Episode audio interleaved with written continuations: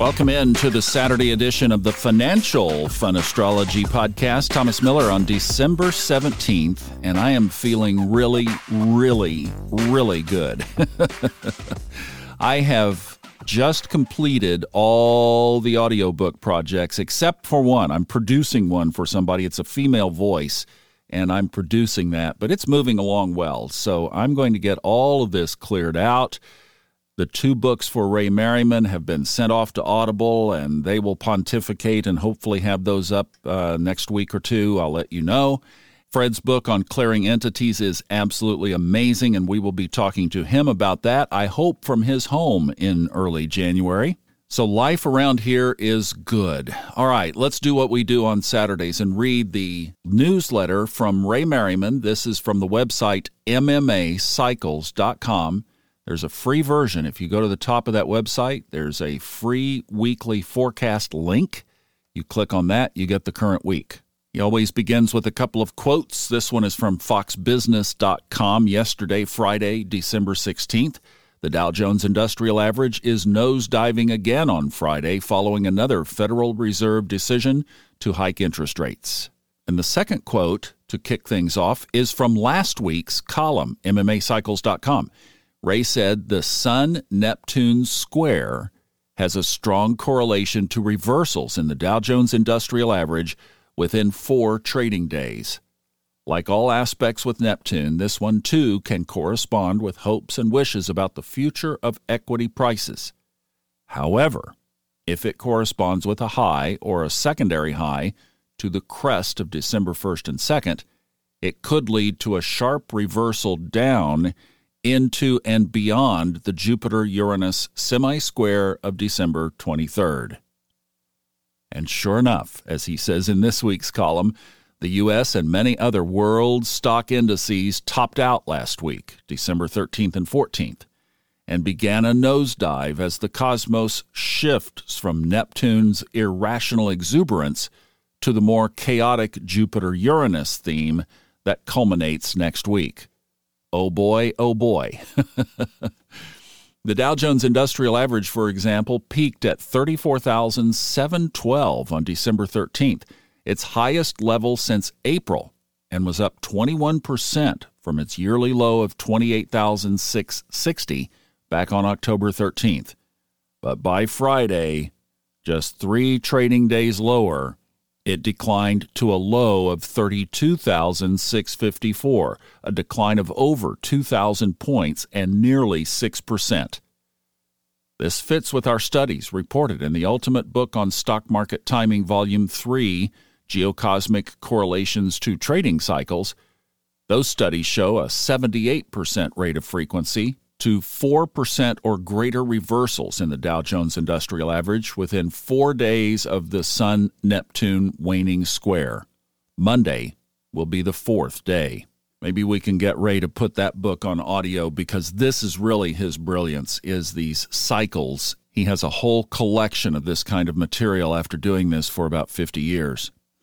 It was also interesting, he says, to note that when Fed Chair Powell spoke on December 14th, transiting Mars retrograde was conjunct with the Federal Reserve Board's natal Saturn at 13 degrees Gemini, which is also in opposition to the Fed's natal Mercury at 13 degrees Sagittarius.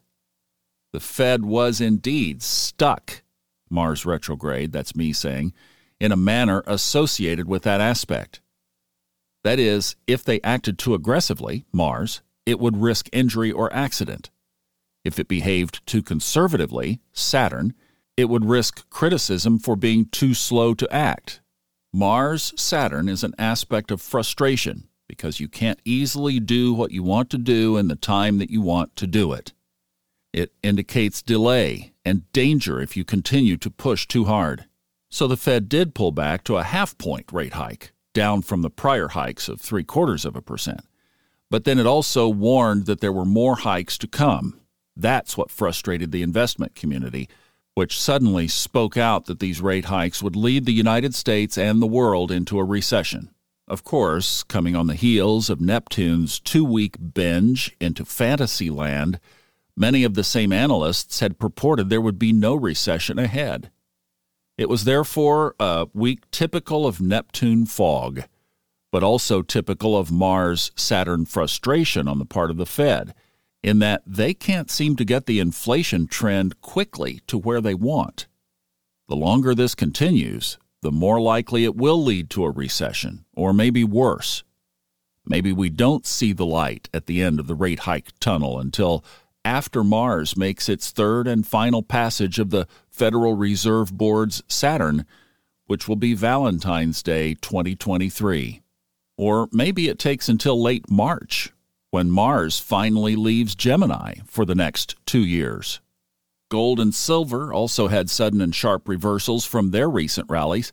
Gold soared to a new cycle high of 1836.90 on December 13th its largest rally of the year, following its 16 month cycle trough of 1618.30 back on November 3rd.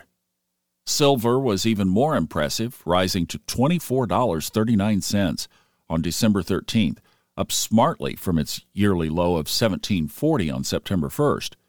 But both fell sharply after that. Gold down to 1782 and silver down to 2273 by Friday. Bitcoin followed the same pattern.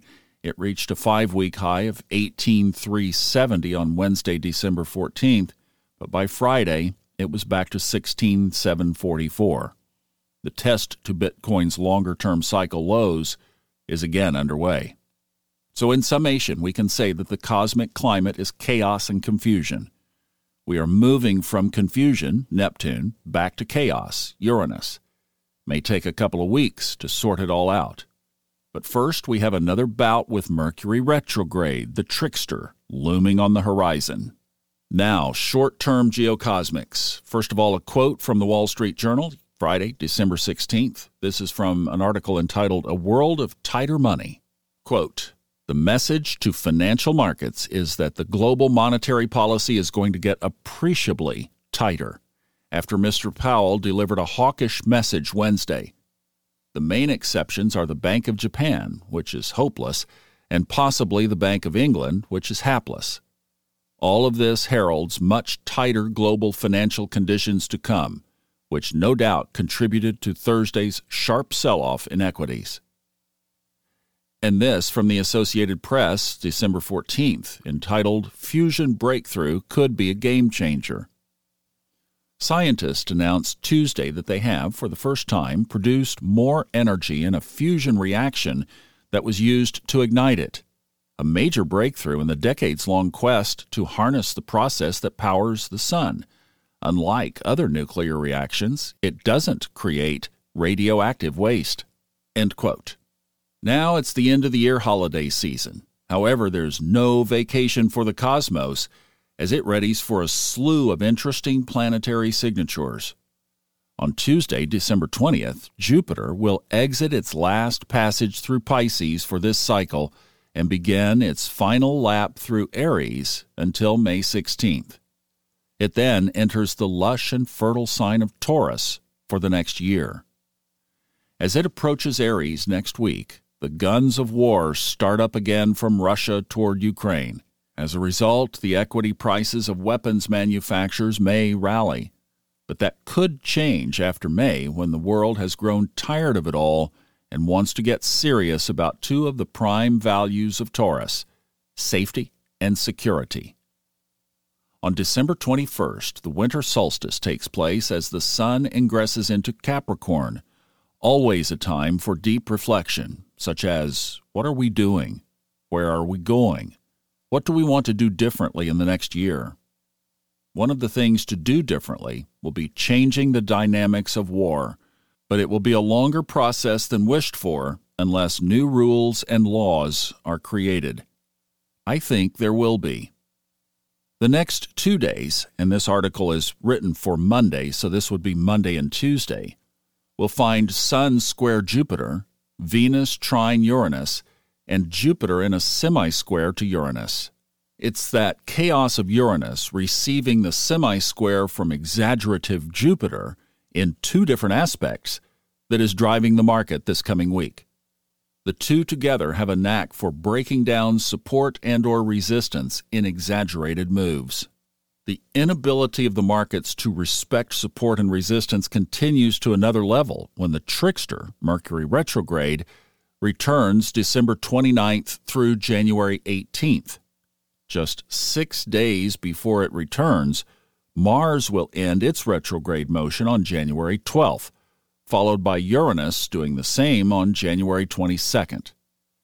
So it's destined to be a wild period for financial markets and likely a time of sharp market reversals from whatever trends are underway at the time. Yet, there is something exciting about the forthcoming Uranus signatures of December 22nd through January 22nd even more so when Pluto enters Aquarius, which is Uranus's home sign, on March 23rd. We got a glimpse of this with last week's announcement about the breakthrough in the quest to harness fusion energy. We've said it before and we will say it again.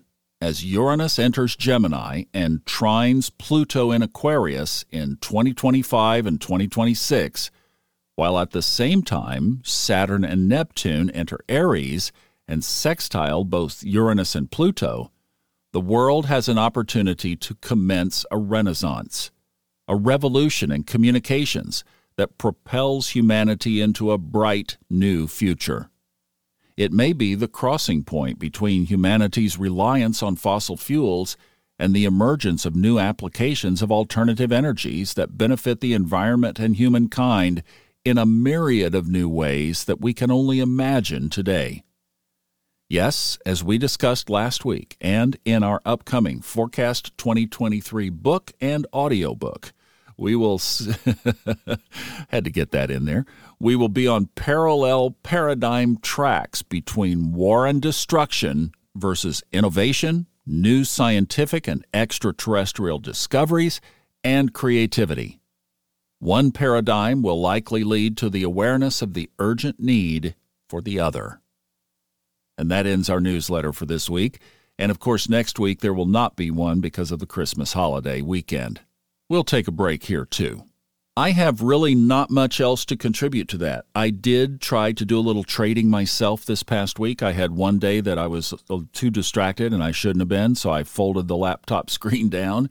And then I had a pretty good day on Friday. So We'll see how this volatility continues. Uh, I've got a little system that works well with that volatility, so I'm looking forward to a good week, even though it's a holiday coming up. Markets get really, really slow on very thin volume for the next two weeks and then pick back up, of course, after New Year's. Good time to rest, good time to reset, and of course, by the time it does pick back up, as he said, Mercury will be in retrograde. You guys have a wonderful weekend and week ahead. I'll be here all week. I'm going to be hitting the road, hopefully, so some of this will be back from the van, Lord Jupiter. I'm going to have fun. Hopefully. We'll see how it goes. Have a great one. See you Monday.